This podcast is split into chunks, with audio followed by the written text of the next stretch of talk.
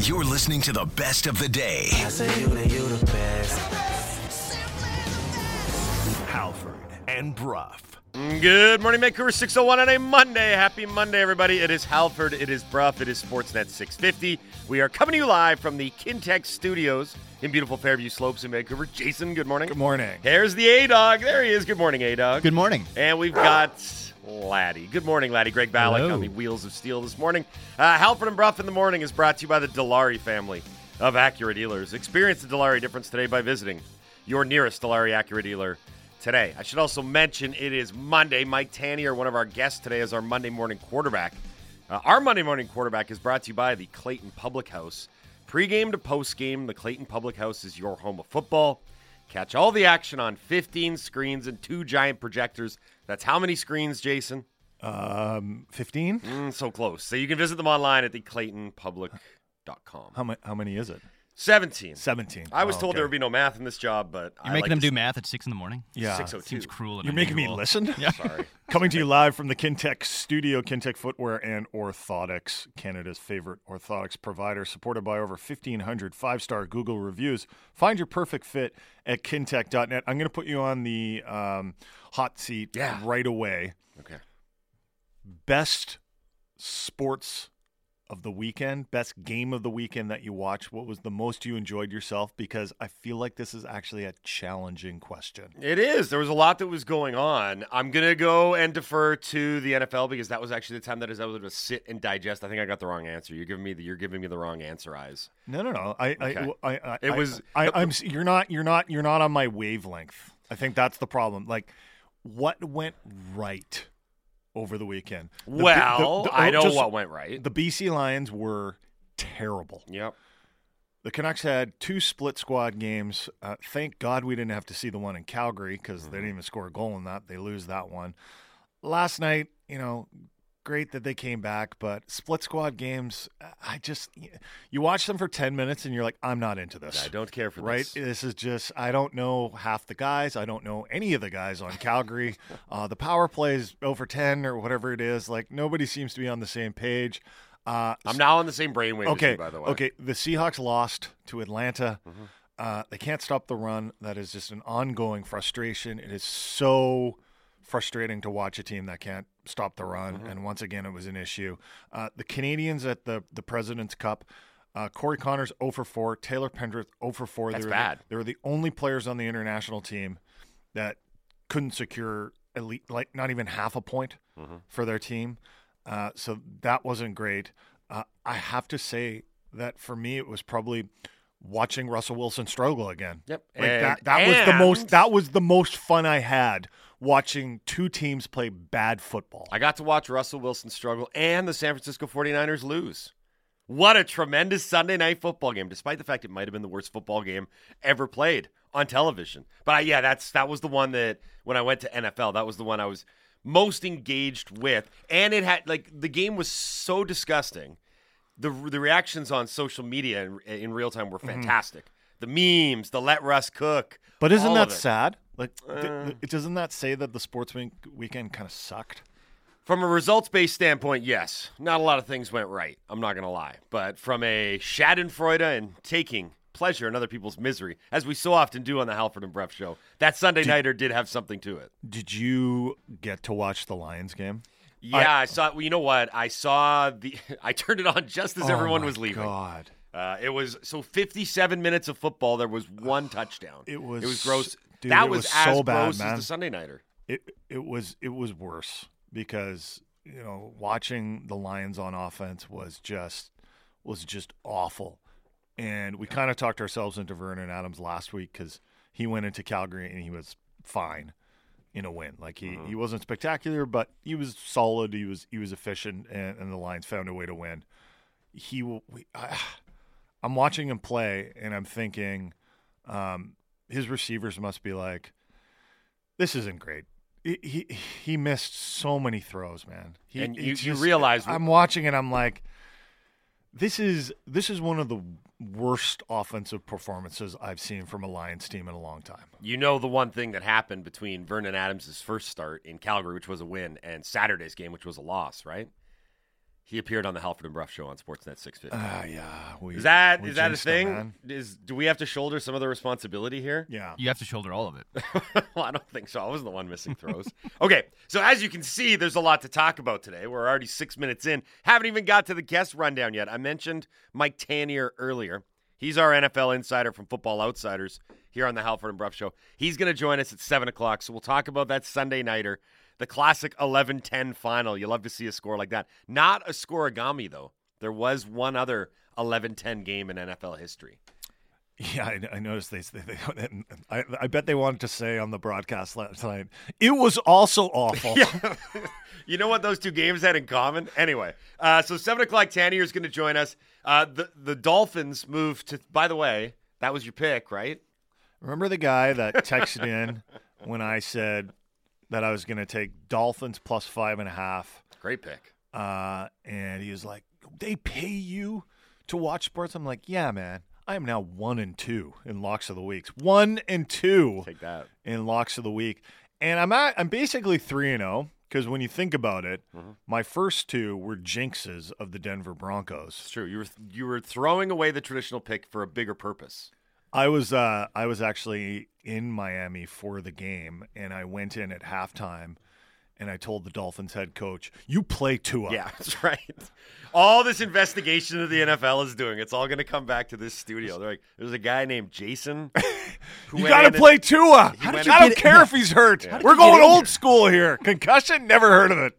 It was his back. You wrote the. Did you see? I, we we'll play the audio later. So Tua gets hurt in this very very bizarre win over the Bills, and is wobbling on the field with what looks like a concussion and maybe some neurological issues. He goes out of the game, comes back, and leads the Dolphins to this improbable win. In the post game presser, Mike McDaniel, who's usually pretty, he's clever and he's quick witted and everything. You could tell he was kind of glancing down at something when he was asked about Tua. Yeah. And it was very clearly like, hey, Mike, here are some talking points. Please don't go off the cuff. Because N- there's going to be an investigation now into why he was able to leave the game and come back. Mhm. The NFLPA was like, "Yeah, that doesn't seem good." Yeah, so that's one of the things we can talk to Tanier about. There are a bunch of big games yesterday. We'll get into all that at seven o'clock. Okay, then we're gonna go Canucks heavy from seven thirty onward. Uh, Chris Faber from Canucks Army, Canucks Conversation is going to join us at seven thirty. So, I mean, there were two Canucks games yesterday. Theoretically, it makes sense to have two guests on. Uh, we can talk about. Hey, look, I'm Hey, trying. IMAC, you, you're responsible for the four nothing loss in Calgary. Yeah, you can watch that digitized feed that's now on loop. Um, you, we'll talk to Faber at 7.30, iMac at 8.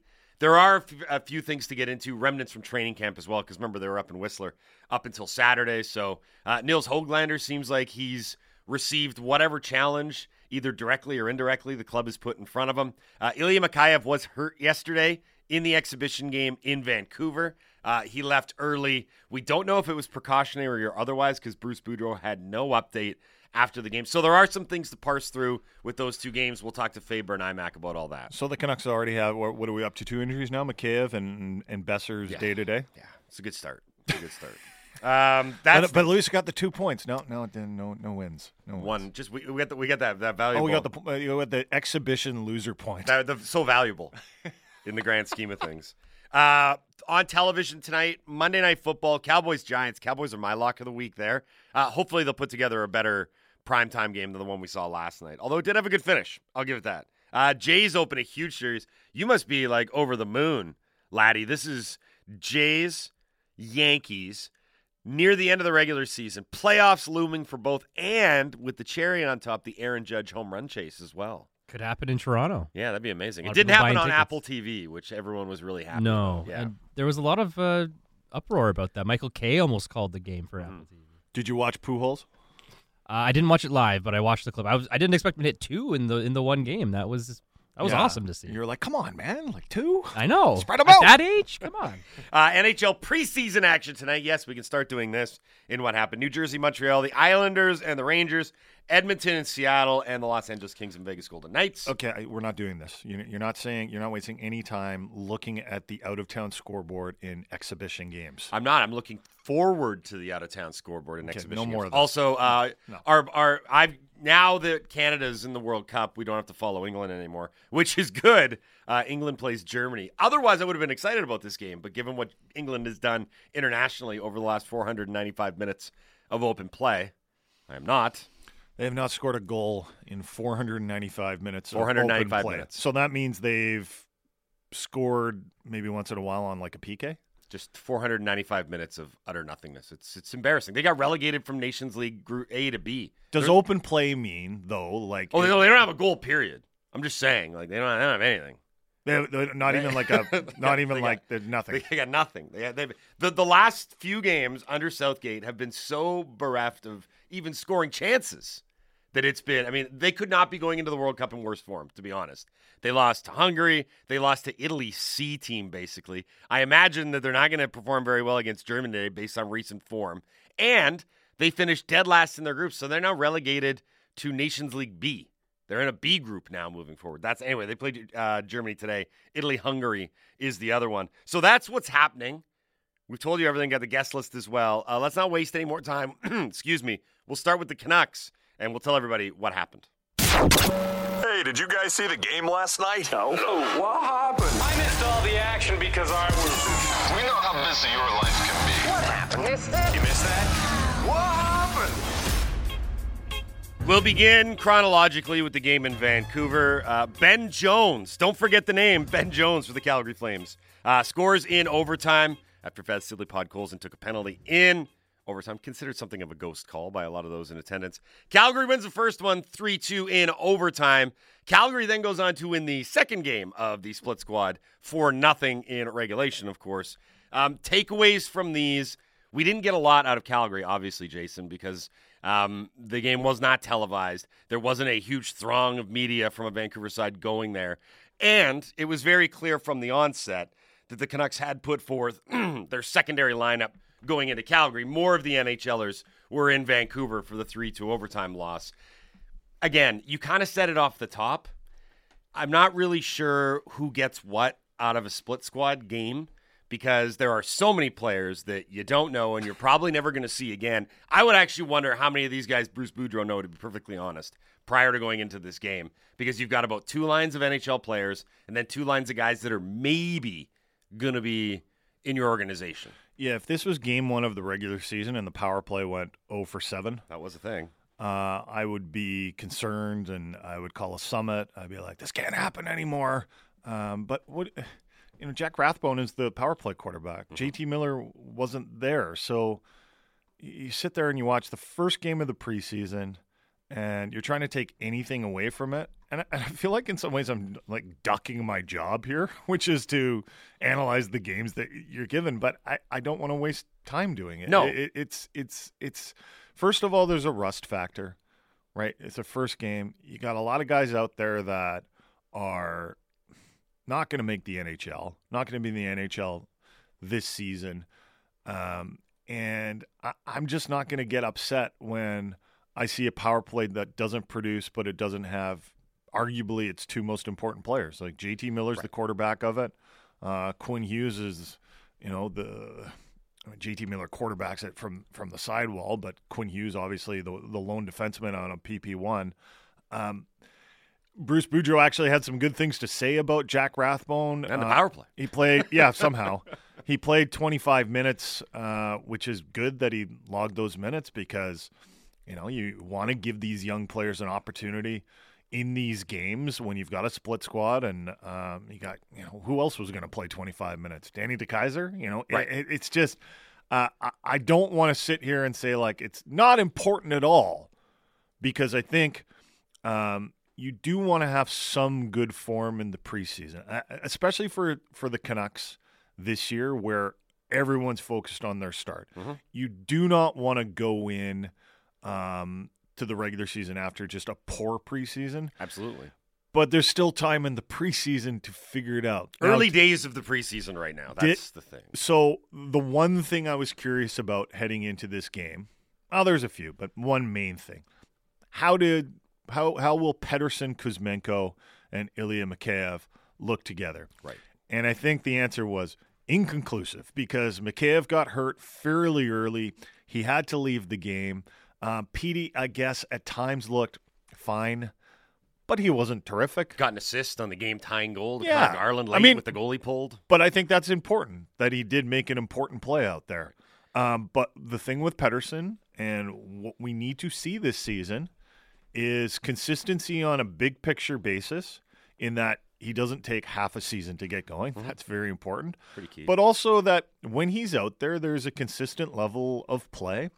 I don't know if we saw that last night, but again, it's the preseason. He's getting used to new, two new line mates. Uh, again, he's got the two newest Canucks and the two most talked about Canucks. It might take them a while to find some chemistry. And also, hey, it might not work. You know, I, I've heard all these people talking about Bruce Boudreau. He's like, no, he's setting the lines in game one, and that's the way it'll be in game 82 or whatever. Right, you know, right, like that, right. you know, and it's, and I think we've almost gone too far in our analysis. Like, Bruce Boudreau can still change these lines up in the preseason. Like, there's a chance might- he's gonna have Well, he's going to have to right Yeah. now, right? You know, um, so, uh, again, I, I'm not shirking my responsibility. I did watch the game, but it's just one of these things where you're like, yeah, it was just like a hodgepodge of split squattiness. Just a bunch of dudes out there. You've never heard of Mitch McLean? You're telling me? dudes being dudes. I didn't. I didn't know any of the guys to be honest. Who the guy that hit um, the guy that hit Mikheyev is named Nick DeSimone. I did not know him. I don't even know if I'm pronouncing his name right in the aftermath. But Phil Phil DiGiuseppe was like, oh yeah, yeah, Nick Di DeSimone. he's my cousin.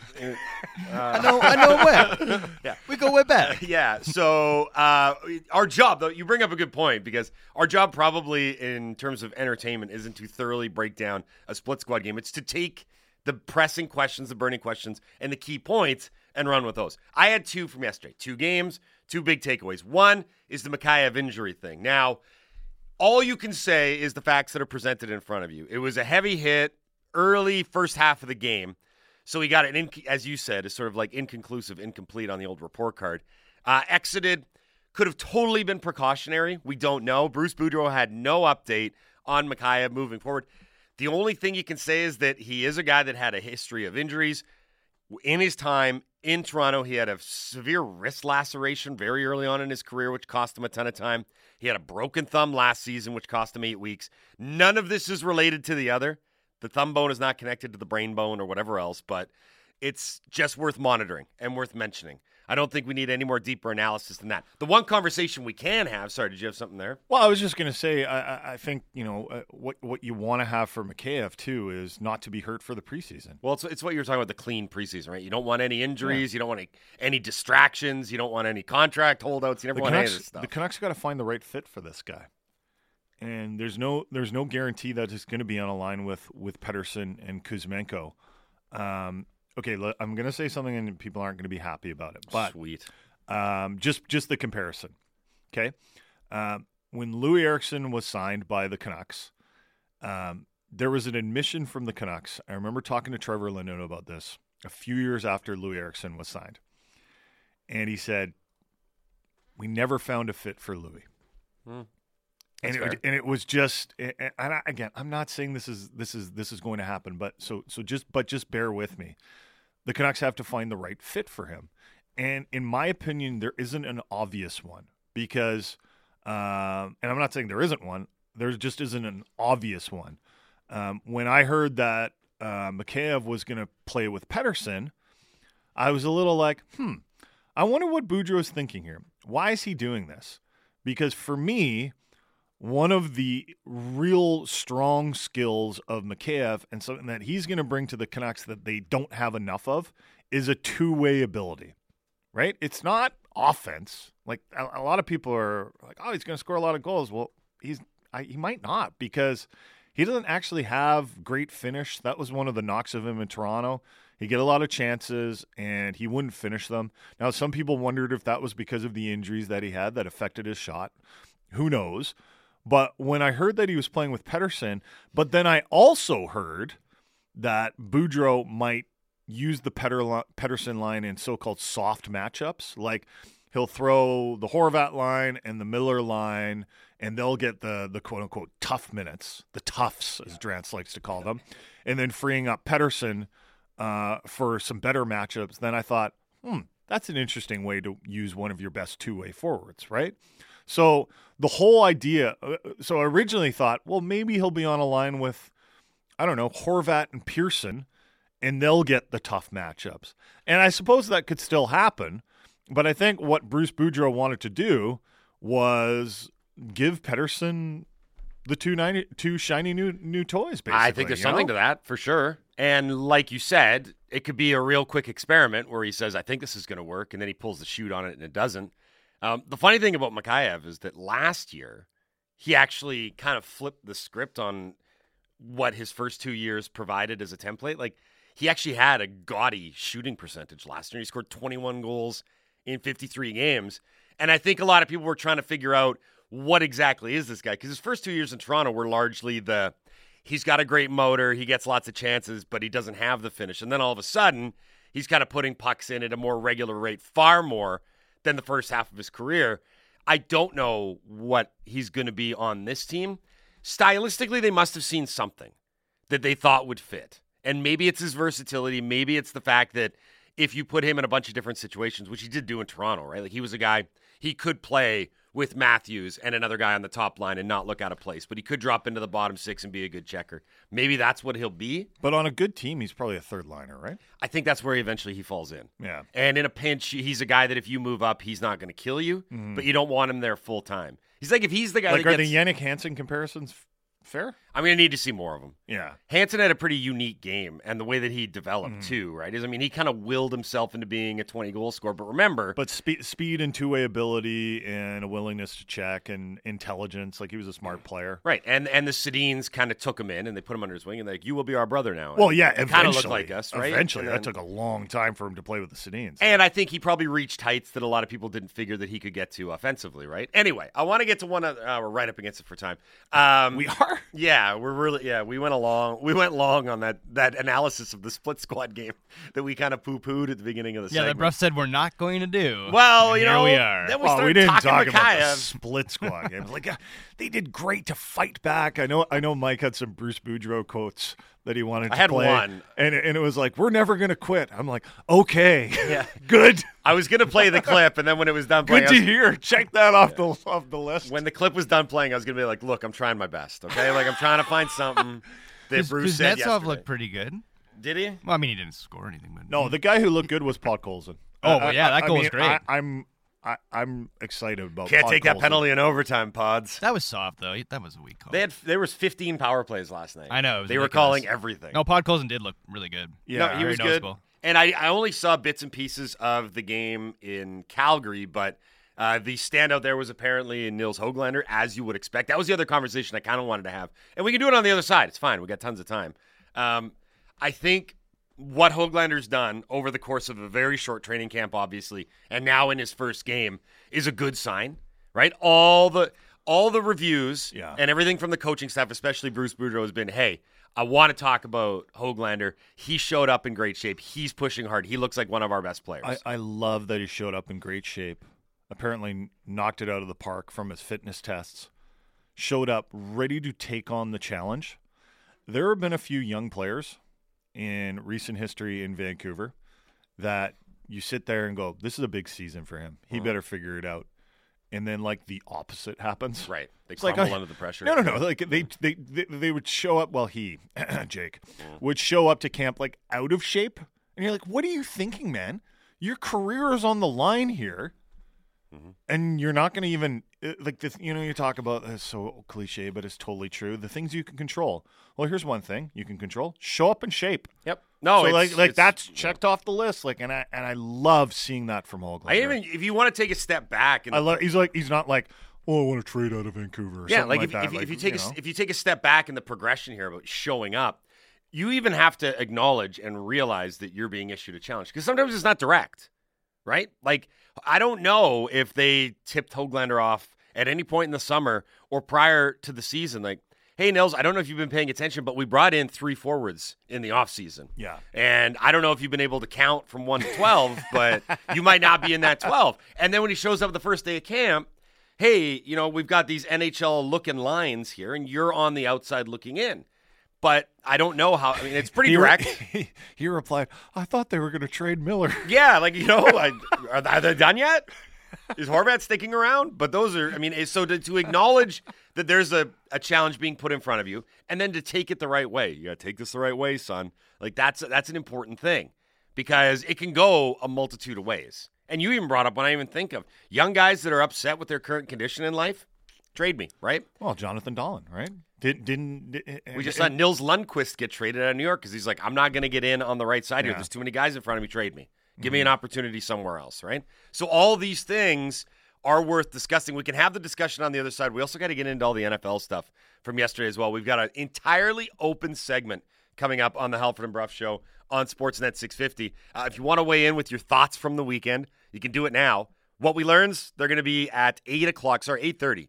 Uh, hashtag them WWL. What did you learn over the last 24 hours in sports? Let us know. Dunbar Lumber text line is 650. 650. It is the Smalt alternative. We are here till 9 o'clock. You are listening to the Halford and Brough Show on Sportsnet 650. This is the best of Halford and Brough. Download the full show through Apple, Google, Spotify, or wherever you get your podcasts. You're listening to the best of the day.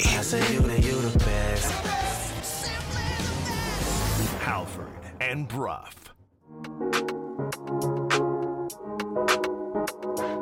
Jacob Pelchin, Matthew Phillips, right circle to the back door. Michael Stone scores. And that'll do it. A nice one timer from the left circle by Michael Stone. Beats Arturs Silovs on the stick side. It was playing live on the Jumbotron, the, the overtime goal. Did you get to watch it live? So I watched the first period and that, that was it. So the first period's not overtime. 633 on a Monday, Halford Brough, Sportsnet 650. Daryl Sutter's level of enthusiasm for split squad games came shining through in that clip. I love that man so much. Sutter? He's just, he's just hilarious. He- I mean, it's fun- probably it my fun. favorite coach. He- probably your favorite He might coach. be just from a soundbite perspective. Him and Torts up there. He wa- so we were at the 2014 Stanley Cup final when the Kings won, when they beat the Rangers, and the daily media exercise for coaches it can get a bit monotonous because they're not going to give you anything good anyway. So people are trying to ask all these off the wall questions or maybe things that go far afield to try and get a quote. And he would on the days that he would play along, it would be really funny because he would just start telling stories about like drinking a bucket of coffee. Literally, It's not he's been like, a good day. I lost my glasses early this morning. Yeah, like stuff like that. and it would just be him. They it was just the toilet. Daryl Sutter talking about what he did. It was like a Randy. It was like Randy Newman's songs. It was like there's Daryl Sutter talking about what he did. So he would drink a pail of coffee every morning. That's how he described it because he drank so much coffee in the morning. He'd get up and do some ranching. Back in my day, quarters had a picture of a bee on them. Yeah, exactly. What, two bees for Bitching, right? Nobody's gonna listen to you. Does does Daryl Sutter before drinking a pail of coffee basically sound the same as Daryl Sutter after Yeah. he's he's finished that coffee? He- I think he went on to explain it was solely for uh, early morning wake up purposes, like to get going so he could do stuff at the I can ranch. imagine he's like, I am jumping out of my skin right now. I have had six Red Bulls. Uh, you I are am seeing through time. I, I I'm sorry. I'm a little excited right now. You are listening to the Halford and Brough Show on Sportsnet 650. Halford and Brough in the morning is brought to you by the Dilawri family of Acura dealers. Three dealerships to serve you better: North Shore Acura, Acura of Langley, and Burrard Acura on Terminal Avenue. Uh, spent a lot of time in the first half hour of the show talking hockey. This is your home of the Canucks, Sportsnet 650. We are going to turn our attentions to the pigskin now, but let's start, albeit briefly, with the Canadian Football League and the weekend. BC Lions, just an egg of a game, a dud of a game. Although they clinched a playoff spot with the loss, ugly, ugly, ugly to the Calgary Stampeders on the weekend at BC Place. yeah, just uh, just really uh, a terrible performance from the offense. The the defense held them in, gave them, a, I, I guess, kind of a chance. But the way the offense was playing was just, you know, I don't want to pile on Vernon Adams here uh, because he did play well the previous week in Calgary, um, but he was so off.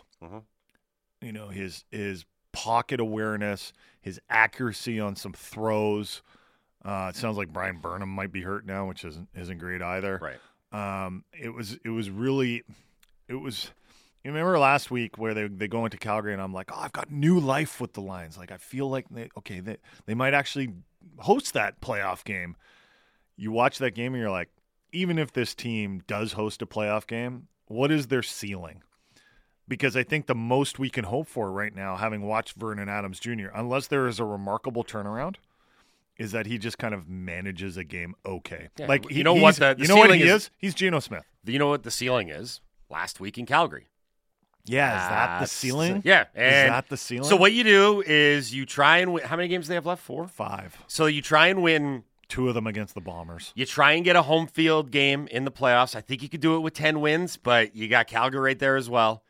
I think they're going to have to win three of their last five. So whatever the whatever the math is to try and get a home game, you try and do that. You try and host a home game. You try and manage a game and get your defense and maybe some special teams. Speaking of special teams, uh, the punter, Flint Toft. Anyway, uh, 417 yards punting in one game. That kind of gives you an idea of what the Lions were doing on Saturday night. 417 nar- yards of net punting. It That's how many felt like- times he was back there. So you watched obviously the Broncos 49ers game yesterday Sure from did. Denver. Sure did. Watching the Broncos offense uh, was like the Lions game. Yep. It, it was like it was hopeless. Mm-hmm. And- but the Lions didn't have like a magical last drive to to win it. That Right. that was that was the difference. And I'm reaching on that magical phrase, by the way. Uh, He made plays. Russ let- made yeah, plays. Let's get into the NFL Okay. story right now, uh, and we might as well start with that game. I really enjoyed watching it because I don't care for Russell Wilson and I don't care for the 49ers, and they both played badly. Like I know the Broncos got the win, and somehow they're tied for first place in that division because the Chiefs are upset by the Colts. The Raiders look awful. Yeah. And frankly, the Chargers don't look great either. Justin So- Herbert's in a little bit of pain right now. Yeah. Um, and the the game between the Broncos and the 49ers, there was something like Russell Wilson said he's never had that many three and outs in his career. It was laughable at times.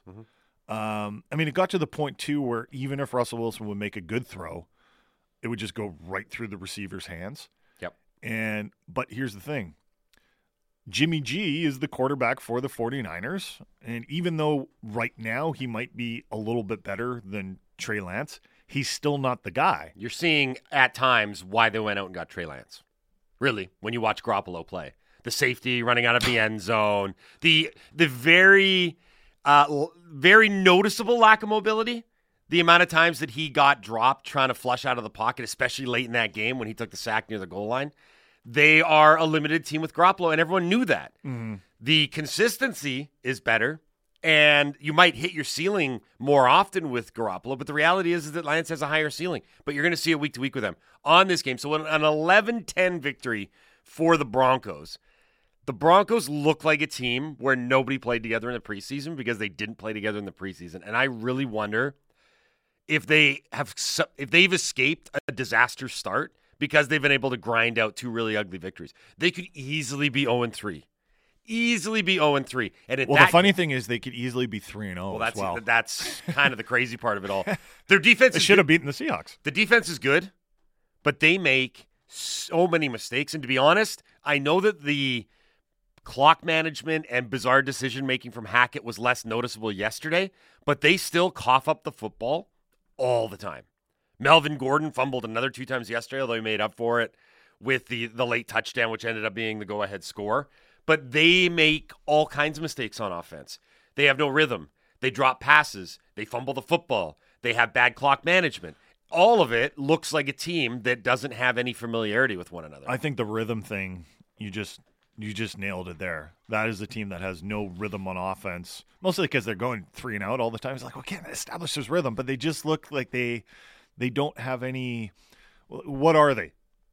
Do you know what I mean? Like, what do they, have, do they well? have no identity on offense other than we score about 16 points a game. and I was kind of laughing at the uh, the the Sunday night football crew, who was talking about like you know Russell Wilson's mobility, and we we haven't seen him run much. I'm like, have you not watched the Seahawks games in the last few years? Like, he's still kind of mobile, but that's not his calling card anymore. I mean, he made a point of saying in the post game presser, he's like, I had to go out and make some plays with my legs on that final drive. Yeah, Like he was guys were dropping balls. I just Yeah. might as well just like run. He was throwing it up to himself. He's like, fine, Russell, do it. But he, he's not the same quarterback that I think a lot of people remember. Yeah. And I think a lot of people are thinking like 2012 when he broke in kind of Russ. And it's not that anymore. It's now a guy that honestly, they are looking to at this stage of the game because the offense looks so inept is to keep things close and then hope he can make some plays at the end on one drive. Yeah. Not consistently, but one drive. Now, uh, you, we'll jump ahead here. You mentioned the Seahawks game. We have to do this almost by due diligence. Although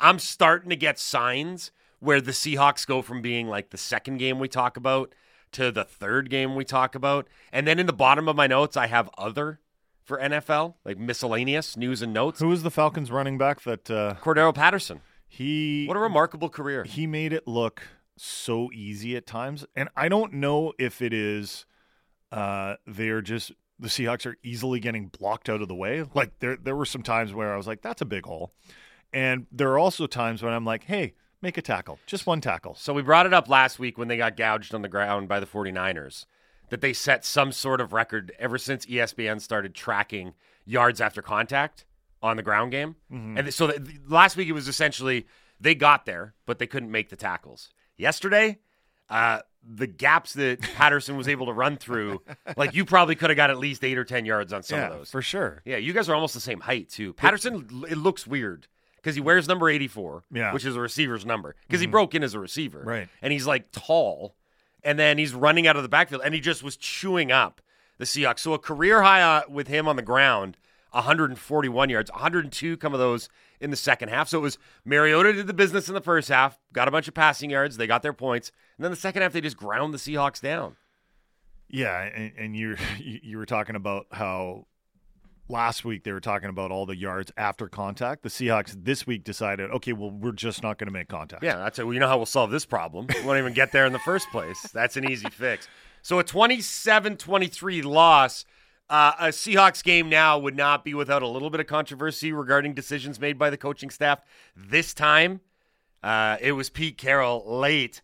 Old cons- conservative Pete came out in a very bad way. He decided to kick a field goal, tied at 2020 late in the third quarter.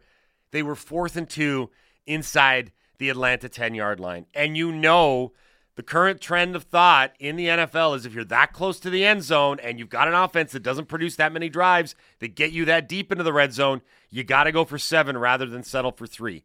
But this team is built to be conservative and to just hang around. And Pete made that decision. And that was almost more disappointing than anything else.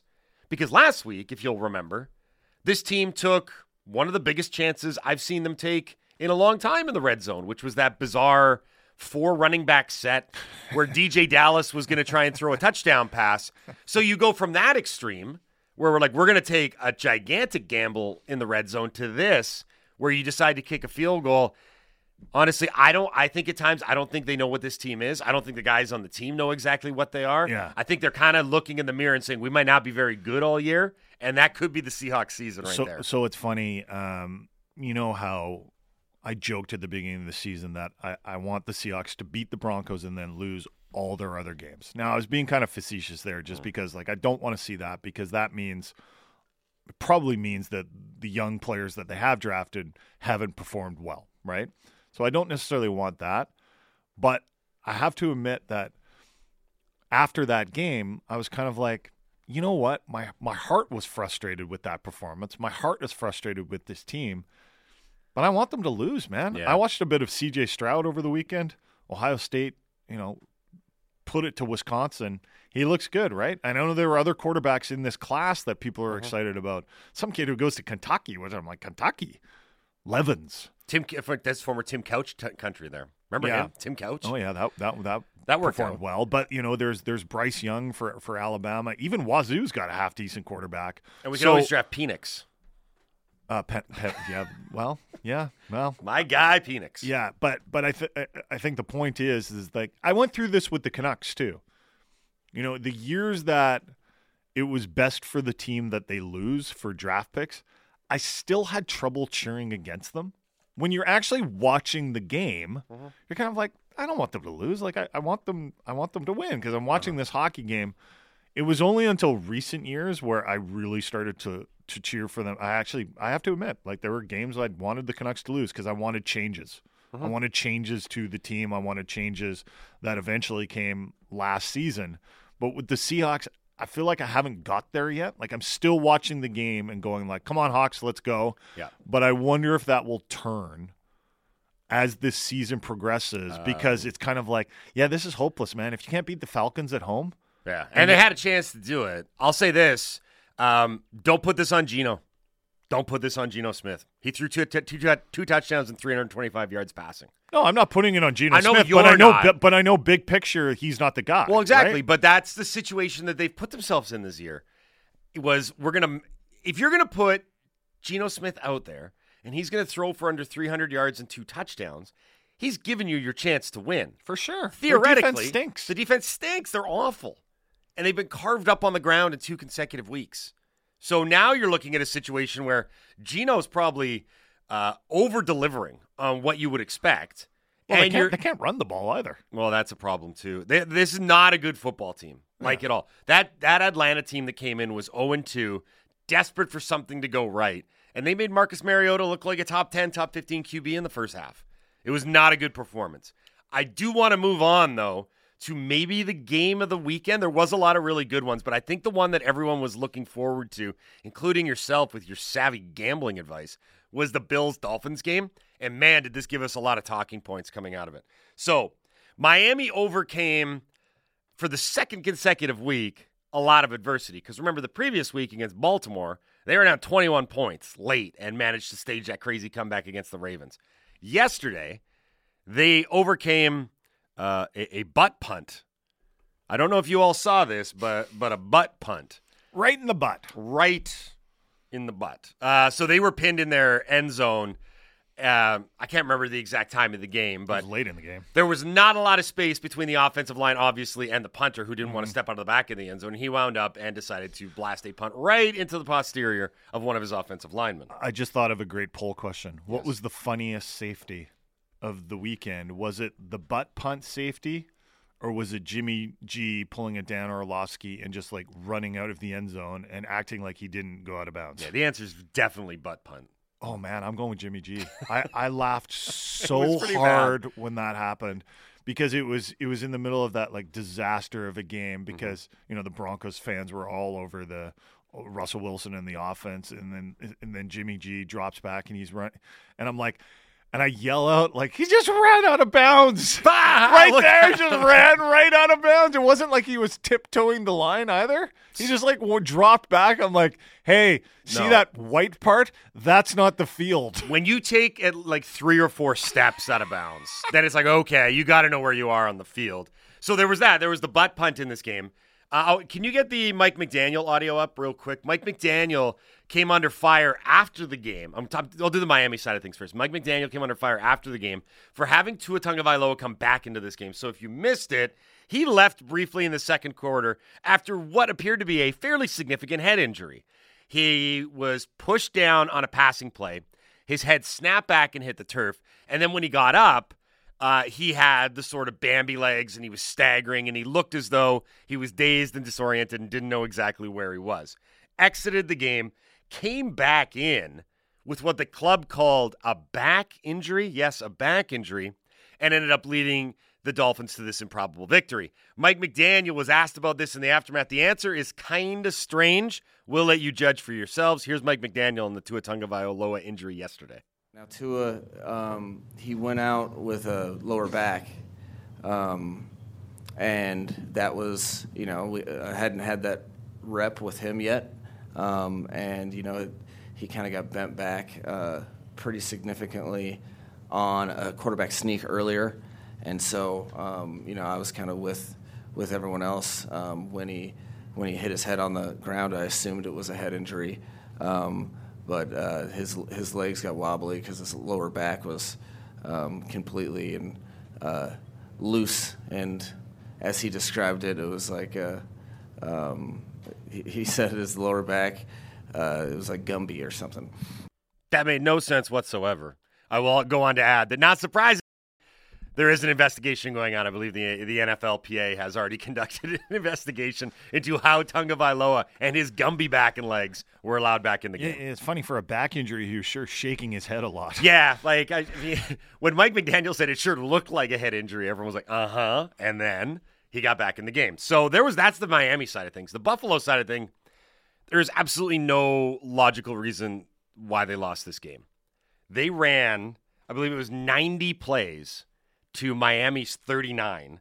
They out outgained the Dolphins with yardage 497 to 212. They were on the field all game. They just could not get it done, especially late, and that's what led to the Ken Dorsey flip out up in the press box, the offensive coordinator for the Bills. Well, yeah, they they didn't have any timeouts, and they ran a play that went longer than they thought it was. They thought it would. They kind of had to extend the play, and they extended the play too long Mm.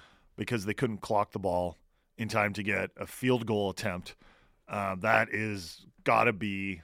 That's actually got to be the most frustrating way for your team to lose a game. That's how the Cowboys season ended last year in the playoffs. You remember that play? Yeah. I was watching that. I'm yelling. I'm like, they're not going to get this off. Yeah. There, there- there's no, and the referee just like walking the ball back. Yeah, like, because he's under no Hey, guys. he's under no obligation to hurt. what are you guys doing later today? Because think about it, he doesn't run to the line of scrimmage in the middle of the game, right? He's got well, the they weren't set anyway. They Yeah. weren't set. You, you, you could tell. Well, that's why set. Dorsey was flipping out because he knew that there was enough time there to get that play done. But the ex- Mm, yeah, maybe. oh, I, McKenzie didn't need to extend to run. He sh- when he got the ball, it should have been I got to go down Yeah. and we got to spike this, right? Or we got to do something other than trying to extend. And I know he was trying to get to the sideline. Mm-hmm. Yeah. but there was there were other options available. It was not a good play. So the Bills now uh, suffer their first loss of the season. Miami moves to three and zero and is now tops in the division. I'm not really sure if this Miami thing will continue because, to be honest, the last two weeks they probably should have lost those games. When you're down 21 that late, you probably should lose, and when you're outgained that badly, you should probably lose. But lo and behold, they're three and zero now in that division. So we're going to talk to Mike Tanier uh, coming up. A little more NFL talk before we dive right back into the Canucks with Chris Faber and Ian McIntyre. Faber at seven thirty, Ian McIntyre at eight. So there will be lots of hockey talk. Um, I will ask Mike Tanier this question, but I ask you first: Who's the most disappointing NFL team this season? I'll give you some options. You can say Denver. Well, I, Uh, I- hold I- on, hold on, hold on, hold on, hold on, hold on. I had an hold answer. on, hold okay, on. fine. I'll listen to your answers. You, first. you could say Denver. You could say Arizona. You can say the way things have gone with Trey Lance getting hurt for San Francisco. You could say the 49ers. Or you could say the Las Vegas Raiders, Yeah. who are now 0 3. and the only 0 3 team in the NFL. That's crazy, man. Yeah. Yeah. Yeah. It's a bad start. I mean, they were a playoff team last year. They haven't looked good. Backs are up against the wall this week. You're 0 2, and you're in danger of becoming that only 0 3 team. I have to, it's got to be the Raiders, right? Yeah. I mean, you know who they play next? Chiefs? Broncos. Oh, wow. That'll be great. The, the Bronco, honestly, the Broncos schedule, the first few weeks of the season has almost been must watch. I'm, granted, they got primetime games out the was, right? They, Yeah. got, they got Monday nighter followed by like a Sunday nighter two weeks later. Mm-hmm. But I, it gets more compelling every single week because of the train wreck factor. The Raiders the Raiders go Denver and then they play on Monday night in Kansas City against the Chiefs. They could easily be 0 and 5 heading into their bye week in Yeah. week 6. And that's and done. And done. They're done.